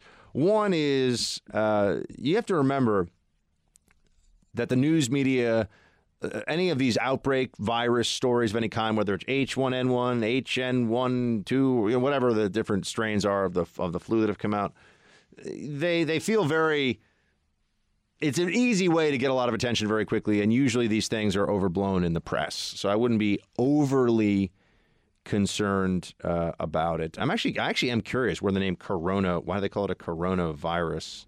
So maybe I'll check that out. Um, but the uh, what is it? It doesn't really. It's Middle East respiratory, officially named Middle East Respiratory Syndrome. Um, interesting. Crown like spikes. Here we go. From the crown. Ah, the coronavirus gets its name from the crown like spikes on its surface, according to the CDC. Corona is Latin for crown. Okay. Well, there we go. Now we know. And knowing is half the battle. Uh, but you're always going to have the media that tries to tell you about these these things, and, and you should be aware of it and be cautious about it. I do think that Trump also should probably take some action. I mean, we have we've already established the president of the United States can, for reasons of national security, safety of the public, uh, limit certain travel from certain countries. Um, and I think that we might want to make sure that we're being very careful about people coming here from parts of China that are affected by this, especially if it spreads very, very rapidly. Uh, but keep in mind that in any given year, thousands and thousands of people die from just the standard flu. In fact, most flu viruses, the influenza that uh, we think of, which, by the way, have you gotten a, are you a, uh, oh, you know, do you get the vaccine, producer Mark? Are you a vaccine guy for the for the Uh, flu? For the flu, uh, obviously, I, I have my regular vaccines. yeah. Obviously, uh, my doctor told me I was allergic to something with the flu vaccine, so I've never gotten it. No, Oh, I might, I might Yeah. actually get it this year. Just, Really? Yeah, because you know we're gonna have to stop kissing each other hello. We might get sick. There we go. We got to stop sharing scotch out of the same bottle too. Mhm. That's going to be a thing for people now. And sharing a toothbrush, really gross. Oh, come on, man. Too far. no, this, yeah, there's a line. There's a line, producer Mark. Good, good God, man. Uh, that's that's actually a great. Isn't that a Seinfeld thing where she's like, "Come on, Jerry," and she wants him to use the same toothbrush? No, the, the the episode is that he accidentally drops her toothbrush in the toilet, and before he can warn her, like he took it out of the toilet, put it on the counter, and Oh. then she oh. used it. So he had to break up with her. Yeah. That's rough. Yeah. That's a rough one. You know, I always think too with with a toothbrush, people just like use it, put it there, use it, and put it there. Shouldn't we probably sterilize the toothbrush? You know, shouldn't we have like a thing? You know, why, Yeah. why don't we ever? Maybe I put feel it like in a people. little plastic container every time. Yeah, but I feel like people are much more cautious about you know their what they're drinking out of on a daily. They make sure that's really clean. You don't want any you know residue from your last cup of coffee. But you just sit there with. I mean, how many times do you do you actually? I know you run it under the water. Yeah. How many times do you actually clean your toothbrush? I'm gonna get gross for a second. Oh, so man. you know how you have the blowers in like the public bathrooms, the, the, hand dryers. People say those are people say full- full of poop. Oh, it's really? Yeah, like poop residue. Oh, f- fecal matter. fecal yeah, matter. Yeah. but like imagine in your own bathroom, you flushing the toilet all the time. It's the same concept. Well, I guess, but it's also I mean it's It's a lot less disgusting because it's you it's and not, you and not thousands, thousands of people. yeah. strangers. Yes, and you know we and we have very good hygiene, so Yes. this is important. You know, you and I we've now it's making it sound like we're like roommates. We're disgusting people. Yes. No, but but uh, no, I, I just think it's interesting about the, the toothbrush thing because you know I change mine probably every every six months. Are you an electric guy, by the way? Yeah, of course. Game changer. Yeah. Game changer. You don't have to sit there for as long. Yeah, I mean, I, I, it's there's no question in my mind that you, you want to be somebody that has an electric toothbrush if you can. It's I, just, I use a manual one on the better- road. Like if you go on a trip somewhere, it's not the same. Um, yeah. So, you know, uh, oh, coronavirus. So anyway, I was trying to tell you about this is that uh, the the flu va- the flu virus usually comes out of it, it transits from livestock, usually in uh, in Asia, often in China, because of the huge amounts of human to livestock interaction because of all the uh, it comes out of pork and poultry farming there and the virus can mutate and it can get kind of bad and scary. But in any given year, you have people who um, are going. You have thousands of people who will die from just the standard flu. Usually, the young people and, and old people or people with compromised immune systems.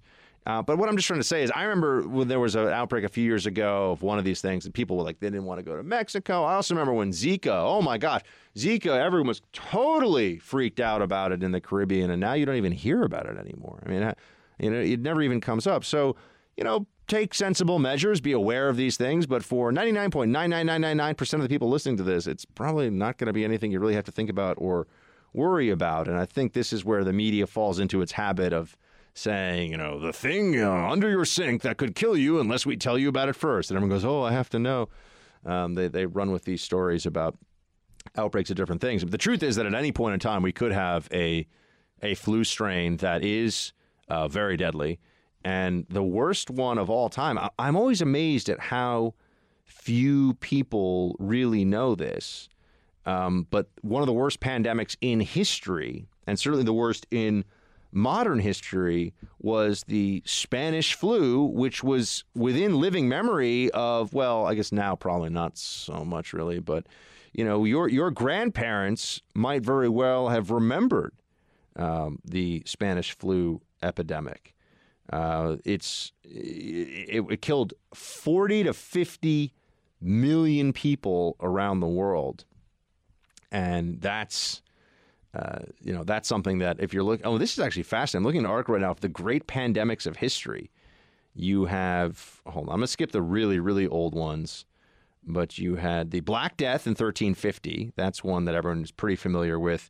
Came through Sicily. Sicily. It was actually the it wasn't rats. It was the fleas on the rats, uh, and they believe I think that that might have killed up to a third of uh, of people living in Europe at that time. And then you had the Columbian Exchange, they call it, 1492, where the European explorers brought smallpox, measles, uh, and and other diseases to the native populations, which wiped out over 90 percent of the north of North and South continents uh, of North and South America here, which is pretty astonishing.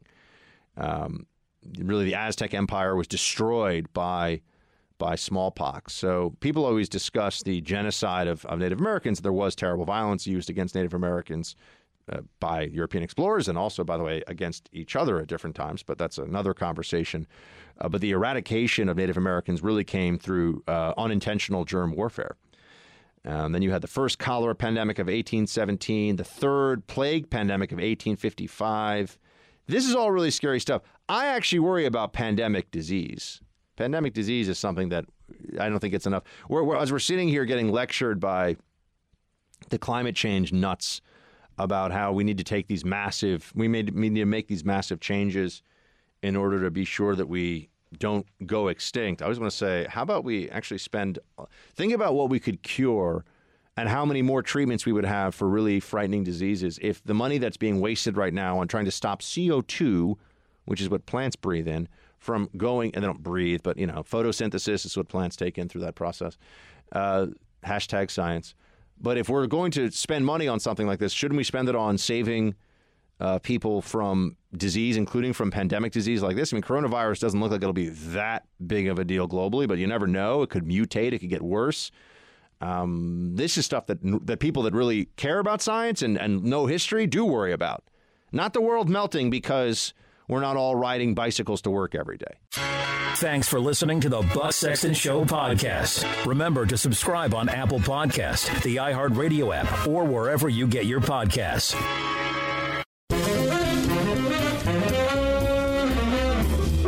Team Buck, it's time for roll call.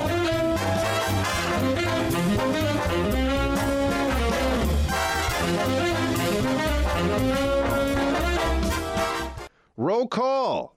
And as promised, I am here to uh, make sure that we don't get too distracted today with conversations about other things. I want to try to make sure we get, because you got a lot of messages in the inbox, because I was out for a few days.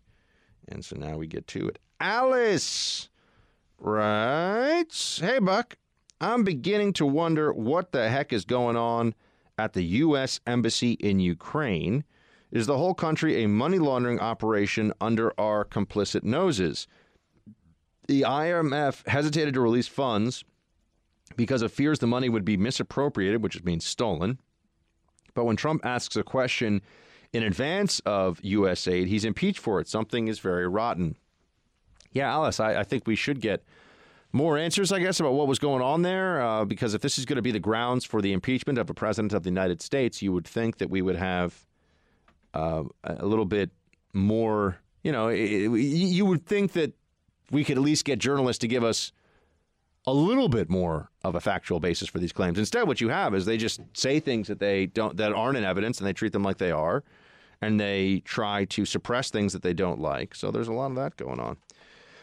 Mike, hey Buck, glad you're back. You wouldn't believe Rush was also away last week, so there was a void on the airwaves. Anyway, just want to know how your Mark Steyn impression is going. I had, I had, I'd have to listen to Mark uh, Steyn to see if I could really do a Mark Steyn impression. It's you know he has a very unique, a very unique accent. So I don't know if I can just, I don't want to just jump into it because that would be, uh, that would be ill, ill advised. I think. David, hey Buck, great to have you back. A little feedback about Ben. He's great, but sometimes I feel like I haven't studied for an exam when I listen to him fill in. Dude goes deep, which I respect, but wow. Keep up the great business of taking serious issues and breaking them down in a more palatable presentation for those that don't live inside the Beltway. Take care, my friend. David, thank you so much, man. I'm glad you like Ben's style too. We got different different vibes, but you know, it's good to have you joining and hanging out, my friend. Thank you. Charles, um, love your show. Charles, love the message. Thank you so much. That's all short and sweet, producer Mark. That's how I like it. You know what I mean? People just want to say, Buck, high five. Your swoop is amazing and you keep me safe and warm at night. They're welcome to just write that in. Major sleazebag. Hey! That was, uh, he was calling you that. I can't control what he says. That's I'm sorry. false. That's mean. You're being a, you're being a mean Mark. Today. I didn't do anything. Did Mrs. Blame Mark make you clean up the dishes last night and take out? This is like mar- married life, huh? This is what happens. Mr. Mark was uh, home at 2 a.m. last night, so Oh, he didn't clean anything. Oh, that's why we got a we got a Yeah. particularly grumpy Mark in the hut today. Fair enough. Wow. Are you guys in a house or apartment? By the way? Apartment. Apartment. No, nice. Well, what do you think? I have house money. Come on. I, dude, I, you know, it's all the same. It's all the same to me. It's all too expensive. Uh, Rocky, Fox News is drifting left more and more all the time. Uh, good example missiles lobbed at base in retaliation for the U.S. assassination of Soleimani. Well, Rocky, thank you for writing in. Um, I think actually I just saw that. Uh, it was nice to see that Bill Hemmer was a, a really nice guy. I like Bill. Uh, his his debut in the slot that was once occupied by Shepard Smith, which never made. I don't know why that guy was able to stay as long as he was. I mean, it never made sense to have that guy in that slot. He's he's a lib, and uh, uh, already Bill Hemmer is getting better numbers, which is not surprising. Which you know, I'm just they should have put Bill in the spot a long time ago, as far as I'm concerned. Um, hmm, let's see here. Philip Shields High Buck. Ben is among your two best stand-in hosts, along with The Godfather. On action movies, Buck is right, Jesse is wrong. Well, that's not surprising. Master and Commander is a great movie. Saving Private Ryan, Black Hawk Down are in my top five. Don't forget A Bridge Too Far and The Longest Day as classics, and consider watching The Beast.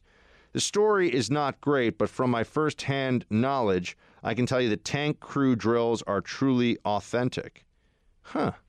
The Beast. Are you? Do you know about this movie with the the tank? I do not. Sounds Ah. interesting. Interesting. Okay. Speaking of the beast, I'm gonna have to get into beast mode in the gym today because I'm gonna try. Because you know we, we did producer Mark, we did kind of promise the audience we were both gonna get into fighting shape by Yeah. June. And I that- haven't been to the gym once since. uh, how's that coming along? I haven't been to the gym once since. Yeah, but okay, but you know, abs are made in the in the kitchen, my friend. How's that coming along? Oh, not well. You know, free free impeachment food, you stuff like cook? that. Um, Mrs. Producer Mark does most of the cooking, but I can cook. She pretty solid. She is very good. Yes, skills. Yeah, she yeah. has skills. That's a good thing to do. But what, what what's like if if Mrs. Producer Mark is going to be super late at the office and you happen to have the day off, for example, what are you Sure, gonna like make? I'm cooking like the best thing I can Yeah, cook. exactly. Like, Probably like chicken cutlets. Ooh, Yeah. My grandmother's recipe. Nice. Yeah. All right. Okay. All right. I'll take it. I'm, right. I'm guessing you don't know how to cook. Oh, I cook very well. Really? Oh yeah, no. No. actually oh no, no. I'm gonna have to. I'm gonna have to throw a flag on this one. I cook very You're, well. you're a Manhattanite. I expected a lot of sure, I- seamless. I should- oh, I order a ton of seamless, but no, it's really I didn't cook at all until I found out about uh, celiac disease, and then I realized like well, then you kind of have to. yeah, right? yeah. because otherwise you're on the phone all the time, especially if you're going to order in from restaurants where the English is not fantastic to explain. You know, excuse me, are you sure that there's uh, there's no gluten in your in the sauce you're using? They're just like what, and they just want to hang up on you. They're like, you ask gotta for the gluten-free pasta and you don't get it. yeah, stuff exactly, like that, yeah. exactly. And then that that's actually happened to me before, and that's not fun. So no, no, I, I cook pretty well. Breakfast stuff good. Uh, I do well with that. I do uh, all kinds of meats very well. I actually made dinner for my entire, well, not my entire family. I made a dinner for my parents and my sister and their dog. Uh, my parents' hold dog. on. You cooked for the dog? No, I mean they came over. The dog got like dog got a little scraps from the table. It seems like you like gave the dog a plate. No, no, no. I mean, you know, the dog the does. table. I will say, at my parents' house, the dog is allowed to sit in a chair like a human. Sometimes it's a small dog. so, adorable. yeah, it sits there. I have photos of this. I, I think I posted some of it on. Everybody listening should follow me on Instagram so then they can see these things for themselves. I post like random photos from my life. But yeah, no, the dog sits there like a little, a little furry white statue and just hangs out. I feel like that'd be a little much if he also got like a plate.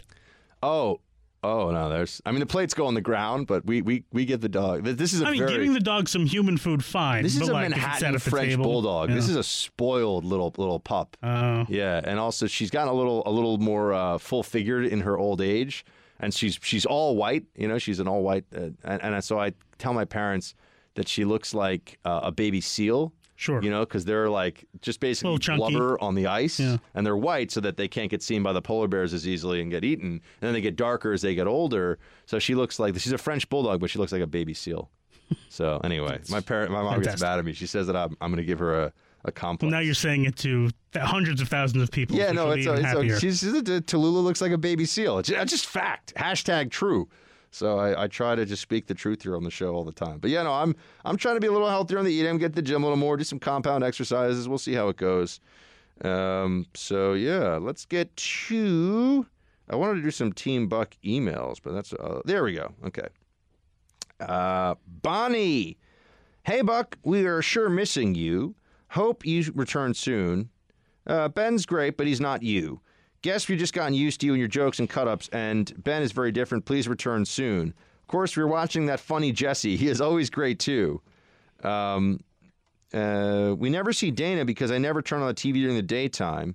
We watched Mike Slater today. I had some laughs with him. Love what he said about the upcoming trial and how they're going to be begging to get it over with because they can't have their phones with them. He is a clown, too. Hope your trip goes well. Return soon. Well, Bonnie, thank you so much. I'm glad you uh, you appreciate when I when I am here. That is a that is a good thing. Um, that is a helpful thing. Uh, let's see. Christian, hey Buck, does your co-host look like Richard Belzer? Because it sounds just like him.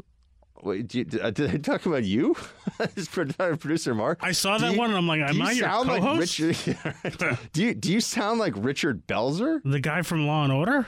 No, that's not Richard. Is it? Is that? yeah, I googled Richard Belzer. It's the guy from SVU. Is it? Is he? Wait, is he also from? Uh, He's from other West stuff Wing? too. Is he the guy I don't know. I gotta see who Richard. I got. I want to know who. When who you this see guy him, you'll be like, thinks- oh, that guy.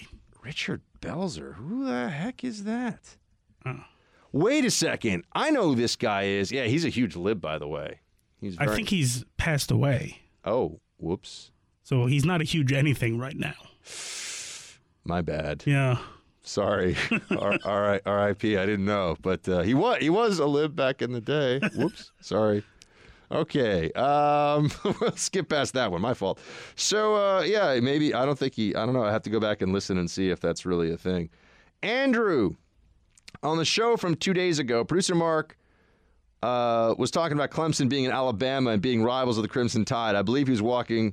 He's talking about Auburn. Yeah, yeah, yeah. Thanks, Buck. Andrew, you're correct. We already he got a code red and then some for that one. So don't worry. He has been thoroughly he has been thoroughly cleansed of his sins as a result of thinking that Clemson was in was in Alabama. Uh, Joe writes, Buck, good pod today. Um, and then he sent me a clip. Thank you so much, Joe. I'll check that out. Judy. The president's attorneys are worrying me, especially Jay Sekulow. Any way you might help them? He was struggling with words and phrases. Sort of getting concerned. Judy, I'd be happy to help. They could call the Buckster into service anytime. You know, the White House, they, they know how to reach me. They could probably use me in their com shop. That, uh, you know, nope. Gonna give that job to the mooch back in the day. That was a pretty stunning decision, wasn't it? Uh, Frank, next up here. Tell producer Mark that the Rutgers Scarlet Knights football team are on their way back, and they will be the New York, New Jersey college football team under Greg Schiano. That's a good joke. Yeah, yeah. It's Rutgers. Frank, Frank is not. Please, he's not no. convincing you. Look, Rutgers basketball, fantastic this year. They're Alright. actually they're ranked. I think they were number twenty four last week. Oh, okay. Which is like, the, uh, I know you don't understand sports very well, but Rutgers is in the Big Ten. They used to be in a much lower conference. The Big Ten is one of the bigger conferences, so they're up against stiffer competition. It's taken a while for them to get uh, acclimated. What's considered the most elite basketball conference? Basketball, usually it's the ACC. That's ACC, Big East, Big Ten's up there. Yeah, the, What's the Power Five, Atlantic Coast Conference. Okay. So what are That's where the- like Duke and UNC. Uh, are. okay, Yeah. that makes. I know those schools. Yeah. So yeah. Okay. And the SEC is the big one for football. Ah. Yeah. And that's like southeastern, like Southeastern Alabama, Alabama, Georgia. Florida. Yeah. Okay. All right. Good to know. Yeah, I'm learning a little bit about, about college sports.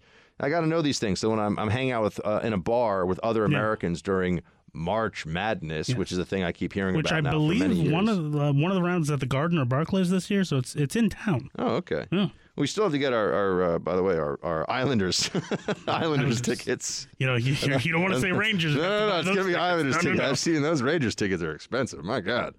Um, but anyway, I did go to a Knicks game actually pretty recently. Yeah, you can get in. They pay you. That's how bad the Knicks are. Yeah, that, the Knicks were not good. Yeah. they lost by like almost forty points. I'm I not think. surprised. It was not. I don't a even good- need to ask who they were playing. Not a good scene. Um, Justin, I keep my Twitter, Facebook, and politics free, but I want to know that I discovered your podcast, and I think you are fantastic. Justin, I think you are fantastic. Thank you for listening to the show, man. Congrats in finding it, and I'm honored and pleased that you are joining us and listening to it. So, yes, indeed. Um, hey, Buck. This is from Dale. Listen to your sidebar with Bruce and Mark on the national championship game. Couldn't let this go. Okay, this is on Clemson again. We're still, guys. There's still, we're still getting Clemson stuff here. That was that's like it's the middle of January. You're reading old emails. That no, that was a Facebook message. Really? Yeah, that was. Okay. A, I'm telling you, that just came in. Hmm. People are very People ups- are very upset Very with me. upset at you, producer. I'm glad people go back and listen to the old shows. Thank you. That's true too. All right, now we got Chris up in roll call. Remember, facebook.com slash Buck Sexton. You can also send us an email, teambuck at iHeartRadio.com or iHeartMedia.com. What's our email address? Is it iheartmedia? Teambuck at iHeartMedia.com. Thank you. At iHeartMedia.com. iHeartRadio is the app. Yes. I got so much I got to remember all the time. I'm trying to save the Republic here. I'm apparently supposed to get back in shape. I got a lot of things going on. I'm writing a book. Sure. It's almost done. It's Yeah, almost when- done. and- and Page the, uh, 150. Page 150. Yeah. How Right many now. pages do you have to write? Like another 30 or 40. Okay, so Yeah, yeah, yeah. we'll be seeing it this year. Wow, that's cold. Um, it's going to happen, though. It's I think you started talking about it when I got hired. That's probably true. Yeah. So it's been, you know, it's been a little while. Chris writes, for a blast from the past, watch The Final Option, an 80s movie based on the Iranian embassy hostage rescue. It's typically 80s, but SAS participated in the making, and the final takedown is spectacular. Was changed for the movie to be the U.S. Embassy. Good action. I have never heard of this one, Chris. So I'd have to I'd have to check this one out. Um, uh, I'm trying to get through some other stuff these days in the in the show realm. I end up. I just. And the problem is, I end up just throwing on The Office so many times, and I just. I just want when I want just want my brain to just go bleh, like my brain to not do any thinking. The Office is just so. It's so addictive. You just sit there. Every episode is good. They're short. It moves so quickly. Right. What is what is your brain turn off show, producer Mark? What is the like Um, The Office is up there. Uh, Basically, any sitcom. any sitcom? Yeah, The Office, Scrubs, Seinfeld. the greatest sitcom of all time for you is what? Oh, Seinfeld by far. Uh, Curb Your Enthusiasm's up there too. You probably won't like uh, some of his recent content. uh, is he getting? Though, is, is he getting all lib on For us? the first time, he he, I, I would say he didn't go after Trump. He just made a joke about the MAGA hat. I, I, I'm fine with people making jokes about conservatives that are funny. I think if you, know? look at it from the spec, like because he made fun of the Me Too movement, he made fun of a lot of things, and he's the type of person who doesn't care what you think. If you make fun of And everyone. I'm cool Yeah. with that too. Exactly. Right? Like I, I don't think that it's not it's not a problem when you make fun of conservatives. It's a problem when all you do is make unfunny Yeah. jokes about conservatives. I'm conservatives, which is surprised- like ninety percent of comedians. I'm surprised you don't like Curb Your Enthusiasm just because it's the only show that can get away with anything. I you can do anything on that show. I should check it Yeah. out some more. I And- did see an episode about something called Palestinian chicken. Yes, that was See, that was a good- amazing. that was a good episode. I'll go back and check it out some more. So there's a new season on HBO. I'm gonna New have to watch season, yeah. some of this. All right, all right. Maybe we'll watch some Larry David. Gina, hey again, Buck. So emo is not Green Day. They're more punk like Blink 182. True emo is All American Rejects, Weezer, Jimmy Eats World, Fall Out Boy, and My Chemical Romance. Even though I'm older, this class of music seemed to be a bright spot between hair bands and all out rap. I can send you recommendations if desired. Shields high. Ah, so it looks like you are kind of agreeing with producer Mark on this. I just want to see if I can get us a definition. Why is my? Of course, my computer freezes. I got like ten seconds left on the show here. Emo music definition. What is? Because I thought it was like Death Cab for Cutie was what I was trying to think of. Uh, Yeah, music genre on emotional expression, uh, defined by emotional expression. List of emo artists. Let's see what we get. Hold on, producer Mark. We don't have time today. Fall Out Boy. I'm trying to th- see the Fray. Yeah, the Fray is emo.